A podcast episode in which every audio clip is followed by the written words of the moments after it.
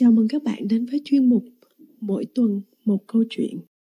Bắt đầu từ tuần này, cô Phùng Anh Đào sẽ đọc cho chúng ta nghe những câu chuyện trong cuốn sách Cuộc phiêu lưu của Bích Đặc và các bạn. Tuần này, chúng ta sẽ cùng nghe chương 1 mang tên Các cô chú tí hon ở thành phố Hoa. Mời các bạn cùng nghe nhé. Cuộc phiêu lưu của Mít Đặc và các bạn lời nói đầu. Trong những trang sách giàu tưởng tượng và tươi vui dí dỏm này, tác giả đã xây dựng nên một thế giới các cô, các chú tí hon hết sức tinh nghịch và ngộ nghĩnh. Nhân vật các chú tí hon đặc biệt là các chú không giống các bác lùn râu bạc trong các chuyện cổ tích xưa, tí nào mà lại y hệt như con người chúng ta ngày nay những người cực kỳ năng động, lúc nào cũng hăng say lao động, đốn cây cưa gỗ, chế tạo ra những máy móc kỳ lạ, luôn làm thơ, ca hát và khám phá ra những vùng đất đai mới mẻ. Mít đặc, nhân vật chính trong chuyện, có nết tốt như rất ham hiểu biết, cái gì chú cũng muốn học học nhạc, học vẽ học làm thơ, học lái ô tô. Nhưng chỉ vì tội chú nông nổi, lời suy nghĩ nên học cái gì cũng chẳng thành công. Chú cũng có nết xấu là đối xử không tốt với các bạn gái. Hay nói khoác lác và thích chỉ tay năm ngón hơn là bắt tay vào việc. Trái lại với mít đặc, biết tuốt là chú tí hon thông minh, hiểu biết rộng chín chắn đúng mực. Và mắt xanh là cô tí hon điềm đạm, hòa nhã, có nhiều quan hệ bạn bè đúng đắn, đã thành thật giúp đỡ mít đặc nhận ra sai lầm trước đây của chú. Qua câu chuyện sinh động này, các em không chỉ rút ra được rất nhiều bài học bổ ích, mà còn phát huy được trí tưởng tượng phong phú của mình. Chương 1 Các cô chú tí hon ở thành phố Hoa Người ta gọi họ là tí hon vì họ chỉ lớn xấp xỉ bằng quả dưa chuột nhỏ. Ở một thành phố rất đẹp, đẹp như mọi thành phố trong truyện thần tiên. Xung quanh những ngôi nhà mọc đủ các thứ hoa, hoa mẫu đơn, hoa cúc, hoa lan, và các phố xá cũng mang những tên hoa. Phố hoa bìm bìm, phố hoa cúc, phố hoa mua. Còn thành phố được gọi là thành phố hoa nằm bên bờ suối mà các cô chú tí hon gọi là sông dưa chuột, vì hai bên bờ mọc rất nhiều dưa chuột.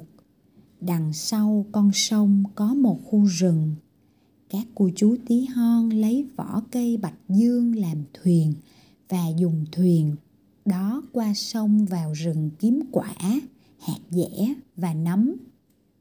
Bé bỏng như họ mà đi hái quả đã là cả một công việc công phu, nhưng muốn kiếm hạt dẻ thì họ lại còn phải khổ công hơn nữa. Họ phải trèo lên cành cây mang theo cả cưa vì lẽ dĩ nhiên là họ không thể nào hái hạt dẻ bằng tay không được. Khi họ đi hái nấm, họ cũng phải dùng cưa để cưa nấm sát đất, rồi đẳng ra thành nhiều miếng nhỏ để tha về nhà cho tiện. Có hai loại tí hon tí hon trai và tí hon gái. Các chú tí hon thường mặc một chiếc quần dài đánh một cái quần đùi có dây đeo, còn các cô tí hon thì ưa mặc áo dài màu sặc sỡ. Ngại mất thì giờ chải đầu, chải tóc. Các chú thích cắt tóc ngắn, còn các cô thì trái lại, để tóc thật dài và ưa chải chuốt cho đẹp. Các cô tết tóc thành những cái đuôi sam dài và thắt bằng những dải vải nhỏ. Họ đeo theo những chiếc nơ cả ở giữa đỉnh đầu. Nhiều chú tí hon tự hào rằng mình là con trai nên không đi lại chơi bời gì với các cô tí hon. Còn về phần các cô thì lại mong đừng có chuyện gì dính dáng với các chú tí hon. Mỗi khi trông thấy một chú tí hon đi tới là các cô vội vàng rảo bước qua phố. Các cô làm thế là đúng bởi vì có một vài chú tí hon hễ đi gần các cô là thế nào cũng nói những điều bậy bạ hoặc xô đẩy họ, hoặc xấu thói hơn nữa là giật đuôi sam của họ. Dĩ nhiên là cũng có những chú tí hon không làm như vậy, nhưng điều đó có ghi rõ ràng ở trên trán họ đâu. Cho nên tốt hơn hết là các cô đừng có chạm mặt với các chú lúc cáu lên, các chú gọi các cô bằng mọi biệt hiệu nhảm nhí và ngược lại. Các cô cũng tặng cho các chú đủ thứ tên cày cú. Có lẽ một vài bạn đọc sẽ kêu rằng tôi đã bịa ra những chuyện này. Và trong thực tế, làm gì có những chú tí hon như thế? Nhưng tôi không nói là trong thực tế có những chú như vậy. Thực tế là một việc và một thành phố trong truyện lại là một việc khác. Trong một thành phố ở trong truyện thì việc gì cũng có thể xảy ra được. 16 chú tí hon cùng ở một căn nhà trong phố hoa bìm bìm. Thoạt tiên là biết tuốt. Người ta gọi chú như vậy là vì chú hiểu biết rất nhiều điều và chú hiểu biết nhiều điều là bởi vì chú đọc rất nhiều sách. Trong phòng của chú, chỗ nào cũng có sách. Trên bàn và dưới gầm bàn, trên giường và dưới gầm giường nữa. Biết tuốt đọc sách nhiều nên đã trở thành nhà thông thái. Người ta yêu mến chú và lắng nghe chú nói. Bao giờ chú cũng mặc một bộ quần áo đen và khi chú ngồi vào bàn đọc sách với cặp kính đeo trên mũi, thì người ta cứ ngỡ chú là một vị giáo sư.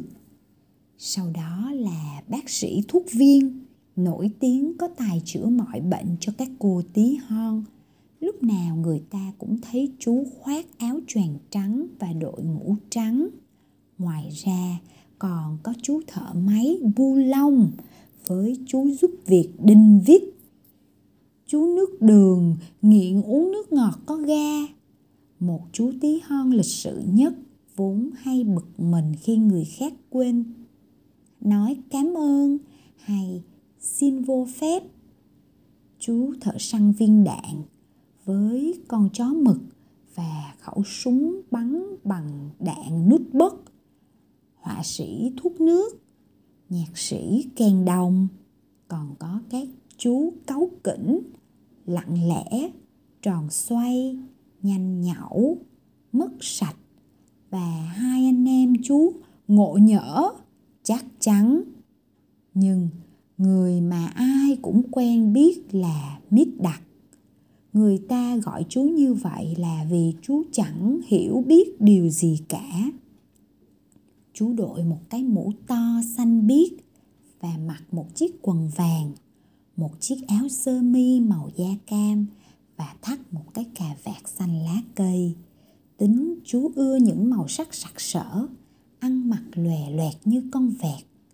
Cả ngày chú lượn quanh thành phố, bịa ra đủ chuyện để kể cho bất kỳ ai muốn hóng chuyện và thường xuyên trêu chọc các cô tí hon.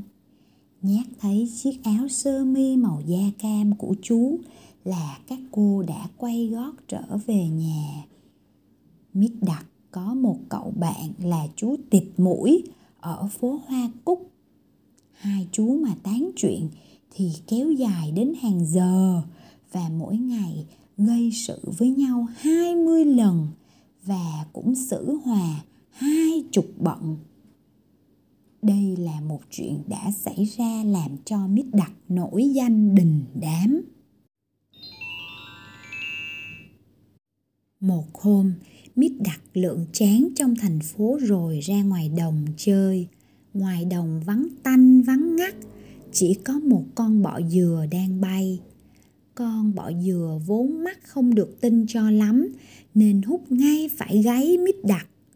mít đặt ngã lăn quay ra đất còn con bọ dừa liền thừa cơ lủi mất khi mít đặt đứng dậy chú nhìn quanh tự hỏi không biết người nào đã làm cho chú té nhào. Chú chẳng trông thấy một ai. Chú tự nhủ, chắc là có cái gì từ trên trời rơi xuống. Chú ngẩng đầu nhìn trời, nhưng chỉ thấy mặt trời rực sáng. Nhìn ông mặt trời rực sáng chú lại nghĩ, cái đó hẳn là từ trên trời rớt xuống. Chắc có một mẫu nào rơi ra và trúng đầu mình. Trở về nhà mít đặt gặp nhà thiên văn thủy tinh. Chú thủy tinh quả thật là táo tợn. Chú lấy những mảnh chai làm thành một thứ kính phóng đại. Và với nhiều mảnh kính đó, chú làm ra một ống kính khổng lồ để ngắm trăng, sao. Vì thế, chú trở thành một nhà thiên văn mít đặt gọi chú. Ê, thủy tinh, cậu biết chuyện gì vừa xảy ra không? Một mảnh mặt trời rơi vào đầu tớ đấy. Thủy tinh cười to. Chỉ khoát lát. nếu vậy thì nó phải đập bẹt đầu cậu ra thành một cái bánh đa. Mặt trời to lắm, to hơn quả đất kia. Không thể thế được. Hình như nó chả to hơn cái đĩa đâu. Mít đặt trả lời thủy tinh giải thích. Đúng là chúng mình thấy nó y như cái dĩa, nhưng tại vì nó ở rất là xa. Thực ra, mặt trời là một quả cầu khổng lồ. Mình đã nhìn thấy nó trong ống kính của mình. Nếu nó chỉ rớt xuống một mẫu nhỏ xíu thôi thì cũng đủ phá tan cả thành phố chúng mình rồi. Mít đặt kêu lên, không thể thế được, không tin được tớ sẽ kể chuyện ấy cho bọn chúng nó nghe. Tớ chắc là chúng nó chả biết đâu. Còn cậu thì dù sao cũng cứ nhìn vào ống kính của cậu. Biết đâu, có mảnh nào đó rớt xuống thì sao? Mít đặt bỏ chạy liền và hễ gặp chú tí hon nào, chú cũng báo tin ngay. Này, cậu có biết mặt trời to bằng nào không? Nó to hơn quả đất chúng ta có một mảnh mặt trời rơi ra và rớt xuống rất nhanh. Chúng mình rồi sẽ chết bẹp ráo. Thật là khiếp. Cậu thử hỏi cậu thủy tinh mà xem. Ai nghe chú nói cũng cười. Người ta biết chú là chàng ba hoa, ba chân bốn cẳng chạy một mạch về nhà. Chú thét tướng lên.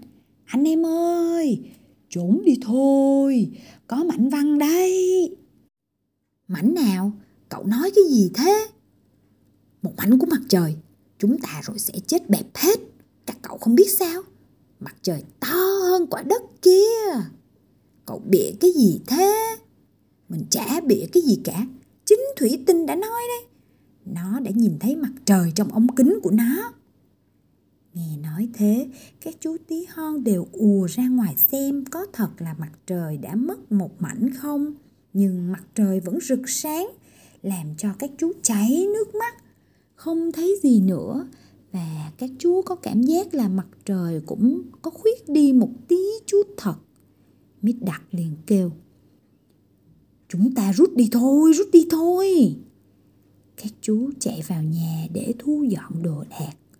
Thuốc nước vơ vội bút vẽ và các mực màu, kèn đồng vơ lấy đàn và cái kèn bác sĩ thuốc viên quên bẵng mất túi thuốc của mình. Không biết là để ở đâu nữa. Chú chạy nháo nhào từ phòng này qua phòng nọ. Vừa lúc tròn xoay đến bên cửa, tay cầm đôi giày cao su. Tay cầm cái dù, thì chú nghe thấy tiếng biết tuốt thét lên. Đứng lại, bình tĩnh, không có chuyện gì xảy ra đâu. Chẳng nhẽ các cậu không biết biết đặt là anh ba hoa à?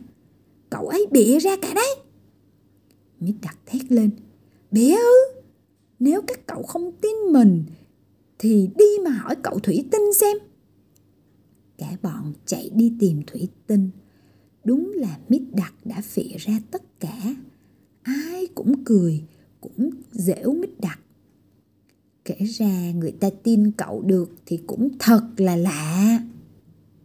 Thế các cậu tưởng mình không ngạc nhiên sao? Mình thề với các cậu là mình cũng đã tin đấy. Và mít đặt là như thế.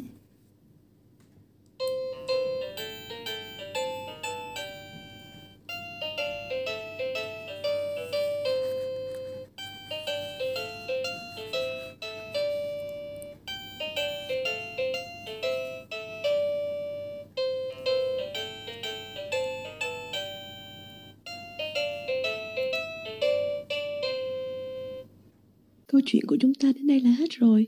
Hẹn gặp các bạn tuần sau nhé.